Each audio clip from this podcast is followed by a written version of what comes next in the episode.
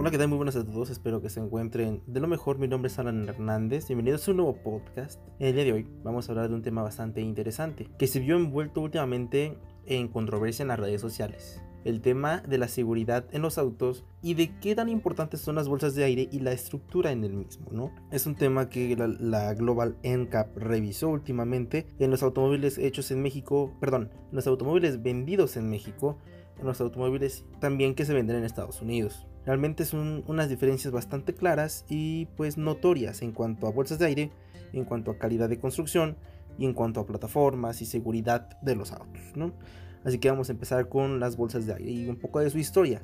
Estas aparecen en, en, la década de los años 70. La primera marca que hizo esto fue Mercedes-Benz pero fue hasta 1981 que le salió en el clase S las primeras bolsas de aire.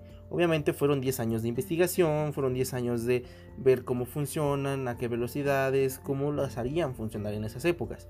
Eso después se fue transmitiendo a los diferentes vehículos de otras marcas y de diferentes segmentos, como por ejemplo el Mercedes-Benz clase E, que es un escaloncito por debajo del clase S.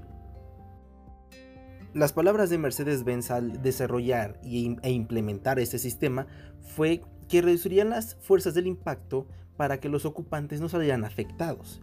Eso tiene muchísima lógica ya que en la actualidad, pues a, raíz de que las velocidades siempre han aumentado, de que los autos son más potentes, pues tiene que ver de qué manera se reduce la fuerza G del impacto o de qué manera no es tan perjudicial para la gente. Así que pues eso fue un gran paso en los años 70. Este sistema eh, se denomina un sistema pasivo de seguridad. Existen dos sistemas, los activos y los pasivos. Los activos son los que trabajan todo el tiempo, son los que están alertando, eh, por ejemplo, al sensor de ABS que estás pisando fuerte y que tiene que mandar pulsaciones a los frenos para que no se bloqueen. O el sistema electrónico de estabilidad que va a permitir que no, te, no se te vaya de lado el carro y demás. Y los, siempre están alerta, por eso se denominan activos. Y los pasivos son los que nada más en caso de que se necesiten urgentemente, como por ejemplo la bolsa de aire, son las que se van a activar. Este sistema está compuesto por un par de computadoras que van ubicadas en la parte baja del vehículo. Luego van en la parte baja, luego van en el tablero, luego en la cajuela, pero pues ¿de qué van? Van y siempre están protegidas, así que pues también en cualquier caso de impacto y demás, estas no se rompen y tampoco dejan de funcionar. Ojo, las bolsas de aire necesitan mantenimiento. Si tienes un auto con bolsas de aire, tienes que mandarlas. Si tienes un auto con más de 10 años, llévalas a la agencia para que te las verifiquen, que te las revisen, que te digan, ok, si funciona o no, ya necesita un mantenimiento. Ok, así que ya, después de este paréntesis continuamos. Aparte de las dos computadoras que tienen, tienen varios sensores de impacto y fuerzas G que están puestos estratégicamente en el vehículo, en la parte delantera, trasera y laterales. Los airbags están hechas de nylon. En su interior tienen nitrógeno en una cápsula, que al momento de impactar, el airbag entra en funcionamiento siempre y cuando el acelerómetro de impacto eh, supere los 3G laterales en aceleración eh, lateral o negativa, ¿no? Eh, dependiendo del tipo de impacto que tengas si es este, si, un carro viene y te impacta las puertas, es lateral y se tiene que desplegar esas bolsas de aire. Y si es delantero, si tú, chocas, pues es este, de aceleración negativa con una fuerza mayor a los 3G, ¿no? Entonces, eh, aquí pues ya depende de cómo lo interpreta la computadora y cómo actúe en ese, en ese caso del de, impacto. Esa tecnología hace que pase por un proceso de revisión de los datos. ¿Cómo es esto? La primera computadora detecta que hay un movimiento extraño, ¿no? Que si hay, un, hay una aceleración negativa o un impacto lateral de mayor a 3G, pero esto lo manda la computadora central y la computadora central da las órdenes que dicen, ok, está pasando esto, vamos a hacer que se tenga el vehículo, que se pongan intermitentes, que se abran los seguros, que se bajen las ventanas, que se liberen las puertas y demás. Este sistema alerta al sensor de las bolsas sabes que si hay un impacto y es muy fuerte o es mayor a la, fuerza que tú tienes permitido. Esa información regresa al módulo, al módulo de las bolsas de aire y dice, ok, si está pasando, ahora, ¿dónde está pasando? Se comunica con los sensores que están puestos alrededor del vehículo y te dice, ok, está pasando en la parte delantera, pero el impacto fue en la parte izquierda delantera, donde está el faro izquierdo. Ok, vamos a desplegar solamente la bolsa de aire del conductor, la lateral y la de cortina, porque los demás no están tanto en peligro, ¿saben?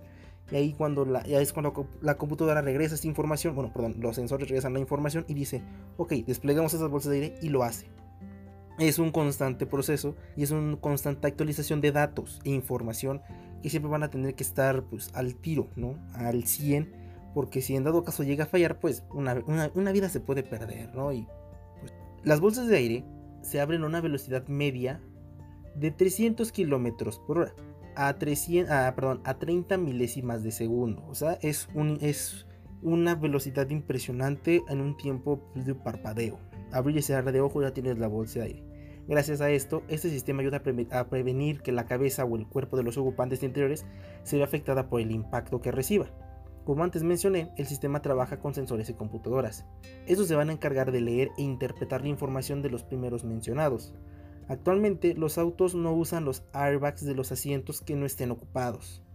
Por ejemplo, si el impacto es frontal y solo, se va, y solo va al conductor, la bolsa de aire que saldrá expulsada será, únicamente la del conductor, reduciendo el costo de reparación de las mismas y al inflarse estas bolsas, estas van a amortiguar el impacto y van a reducir el daño que se le pueda causar a las personas que estén dentro del automóvil pero así como hay varios tipos de tecnología que hacen que eh, se expulsen las bolsas de aire, también hay varios tipos de bolsas de aire. Las, las, principales, que son las delanteras, están ubicadas en el volante y en el tablero. Las laterales, que van ubicadas en la parte baja y media de los asientos. Inclusive, hay unas que son un poquito más arriba en caso de que no haya bolsas de aire de cortinas.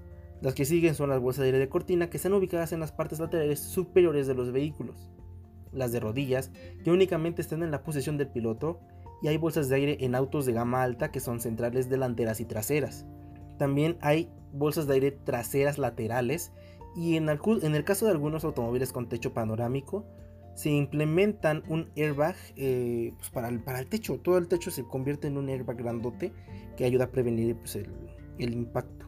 Pero pues salen, o sea, si tienes techo panorámico, si no tienes no es necesario, ¿no? En caso de que haya una volcadura, el techo panorámico se llena con la bolsa de aire y pues si tú vas no te pegas en la cabeza y tampoco la raspas, ¿no? Entonces por ahí es un, es un buen punto. Algunas marcas en, Europa eh, utilizan una bolsa de aire para peatones que se ubica en el cofre de los autos. Esto algunas marcas lo usan como bolsa de aire, otras marcas nada más lo usan como que se levanta el cofre para que, o sea, se infla algo en la parte de abajo, un dos este, amortiguadores pequeños el cofre se eleva y la cabeza de la persona pega en el cofre, pero no está duro, está blandito. Así que ese punto también está muy, muy bien. Ahora, un airbag te puede salvar la vida. Sí, claro que te puede salvar la vida. Pero también te salva la vida una buena estructura en tu automóvil. Sin ella es casi imposible librarla. Si se cuenta con el primer sistema, primero la estructura y, la, lo primero, la estructura es mala, el automóvil no va a tener esa composición correcta que te va a prevenir de alguna lastima, que te lastimes, alguna lastimadura. Em, el tema aquí es que muchos automóviles que se vendían en nuestro país, México, hasta hace algunos años, no contaban con las estructuras adecuadas.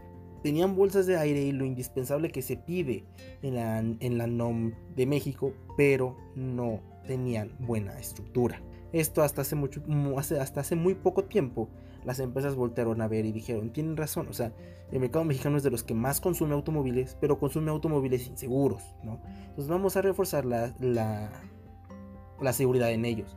Y es por eso que marcas hacen automóviles ya un poco más seguros, más fuertes, con más bolsas de aire, con sistemas de, de asistencia en el camino y demás, que ayudarán siempre, siempre, siempre a que vayas seguro, que vayas tranquilo, que vayas con tu familia y que sepas que estás dentro de tu auto y estás seguro en él.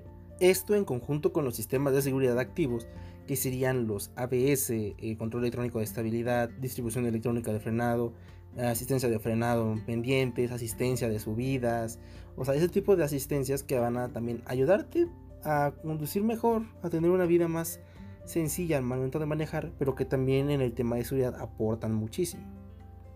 Hace unos días, eh, entrando ya de lleno a este tema, la Global NCAP, que es una organización que revisa en pruebas de impacto los diferentes automóviles de las diferentes marcas en los diferentes mercados, pues analizó dos vehículos de una misma marca que ambos se venden aquí en México, pero uno con especificaciones de India para México y otro con especificaciones de México para Estados Unidos.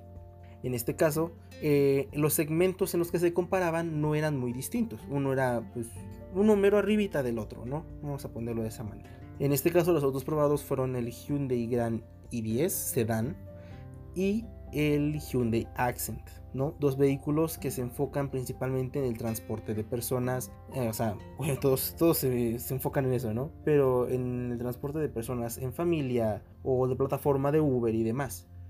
Los resultados fueron los esperados. El primero, el Hyundai Grand i10, es deficiente en el tema de bolsas de aire, de asistencias electrónicas, es deficiente en el tema también estructural, ya que en el momento del impacto lo que se puede ver en las imágenes es un automóvil totalmente deformado, totalmente inservible, que realmente no protege a los acompañantes, ¿sabes? Que no cuida, que no tiene esa estructura reforzada que sí tiene el Hyundai Jackson, que por su parte terminó bien, o sea, el, el impacto igual destrozó la parte delantera y demás, pero el impacto jamás entró a la cabina, jamás tuvo una repercusión muy fuerte en los ocupantes. Al contrario, salieron las seis bolsas de aire que tiene ese vehículo. Eh, la fuerza del impacto y el chasis tuvieron la capacidad de absorberlo y de disminuir la fuerza del mismo para que la gente de adentro estuviera bien. Y esa es la gran diferencia entre automóviles hechos aquí en México que se exportan a mercados que buscan la seguridad y mercados como India que no busca seguridad sino que busca más este expanderse y tener más como variedad de vehículos a costos bajos, pero sin seguridad. Esto lo que ocasionó fue que le hicieran un llamado de atención bastante fuerte a, lo que es pues, principalmente la marca y al gobierno de México, que no actualiza la, la regla NOM que hace que los automóviles nada más tengan dos bolsas de aire y frenos ABS como estándar. O sea, por favor, tenemos ya mercados donde los autos eléctricos son del futuro y aquí no pueden poner que tengan control de estabilidad, de tracción y demás como fue como principal situación de emergencia. Entonces, pues por una parte es malo eh, por parte del gobierno y de la NOM que especifiquen que nada más necesiten eso y también es malo por parte de las empresas que no se ponen a pensar en la seguridad de las personas. Obviamente hay comentarios que son, oye, pero es que es un automóvil de gama baja para mercados emergentes, sí, pero pone 6 bolsas de aire. O sea, yo no sé qué tanto le puede subir el costo a la empresa producir un auto económico con 6 bolsas de aire, pero y también no sé cuánto le vaya a costar más al consumidor en lugar de tener una pantallota, tener 6 bolsas de aire. En lugar de tener rinesotes, tener 6 bolsas de aire, como mínimo.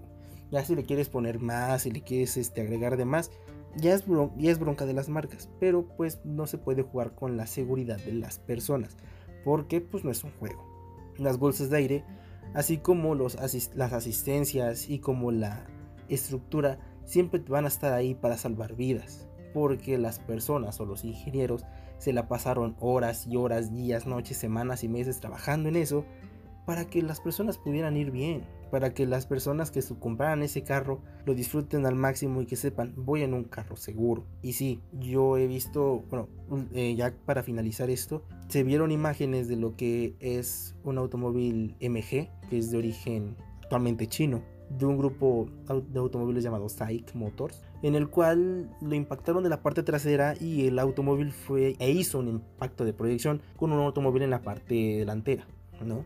Lo que se puede ver es que la parte de atrás está destrozadísima. Pero ahí no hubo una aceleración negativa, sino hubo una aceleración positiva. El impacto de la parte trasera hizo que el vehículo avanzara y que se estampara hacia enfrente. Y ninguna bolsa de aire abrió. Y, muchas personas, muchos medios de comunicación decían, oye, pero es que si traen las bolsas de aire, ¿por qué no se abren? Y la gente diciendo, ah, es que es chino y es que es esto. No, simplemente la computadora dijo no es necesario abrir las bolsas de aire porque los ocupantes están seguros, porque no hay una fuerza que los afecte de tal manera que se necesite usar las bolsas de aire, no hay un impacto lateral, no hay un impacto delantero, sino hay un impacto trasero los cuales los asientos con sus cabeceras respectivas y su cinturón de seguridad debe soportar. Y así fue, y se interpretó así en las computadoras y en los sensores y la gente se desvivía por este, hacer menos que el carro, que el otro. Y luego sacan otra foto del mismo MG5. no es el mismo porque se estaba todo chocado, ¿no? De otro MG5 en color rojo, donde se, que se impactó, no sé, con un poste, supongamos, y se abre una bolsa de aire. ¿Por qué? Porque la aceleración negativa, yendo de frente, pues fue de tal manera que dijo el auto, ok, necesitamos una bolsa de aire y proteger a la persona. Y he explicado todo lo, anterior que, que, mencioné, de que los sensores y las computadoras, la interpretación de la fuerza y demás, pues da a entender ese, ese elemento, pues vamos a ponerlo de tal manera, o decirlo de tal manera estructural, ¿no? De, los temas eléctricos y sistemas de seguridad que van a hacer que los autos decidan, ¿sabes qué? Sí, ¿sabes qué? No. Pero tampoco podemos llegar y decir, es que no sirve porque no abre la bolsa de aire en un impacto. Tú no sabes si la bolsa de aire, o sea, supongamos, el impacto es trasero, como en el caso del MG que les comentaba, y se abren todas las bolsas de aire del automóvil, porque la computadora lo decidió. La bolsa de aire te puede lastimar, puede causar daños este, irreparables, puede romperte algún, este, algún brazo y demás, porque no era el momento de abrirse, no era el momento correcto. Pero pues las computadoras actualmente son muy inteligentes y tienen la capacidad de entender cuál es la razón del impacto, dónde fue, cuál es lo que lo próximo o el próximo paso a seguir. Entonces, pues ahí es eso, ¿no? Y tampoco podemos llegar a decir, ay, o, defenderlo, porque pues yo no me quiero ver en la postura de que defiendo a la marca ni nada, porque pues viéndolo desde el punto de vista técnico es algo que es lógico que pase, ¿no? Tampoco hay que hacer revuelos de que no sirve la marca, no es esto no es el otro. Pero sí hay que tener en cuenta todos estos datos este, de interés para que en caso de que a uno de nosotros nos llegue a pasar algo, sepamos el por qué se usaron tales asistencias, el por qué no se usaron las bolsas de aire en caso de que no se usen o el por qué sí, ¿no? Y esto creo que es lo más importante del podcast. Me, me extendí un poquito de tiempo, pero realmente me gusta eh, comunicarles este, este tipo de temas de información que importa, que es valiosa para las personas, ¿no? Así que si te quedaste hasta el punto de hoy, te agradezco muchísimo. Y pues nada, esto fue el podcast del día de hoy, espero que les haya gustado mucho. A mí me gustó hacerlo, desde la investigación, desde ver las fotos de las bolsas de aire, desde conocer la historia de que en 1970 se creó una, ¿no? Hasta, hasta la actualidad que salvan vidas, sin duda alguna salvan vidas. Y pues nada, ¿qué más me queda decirles? Que nos escuchamos el martes con un nuevo podcast de tecnología. Así que nos escuchamos en la próxima.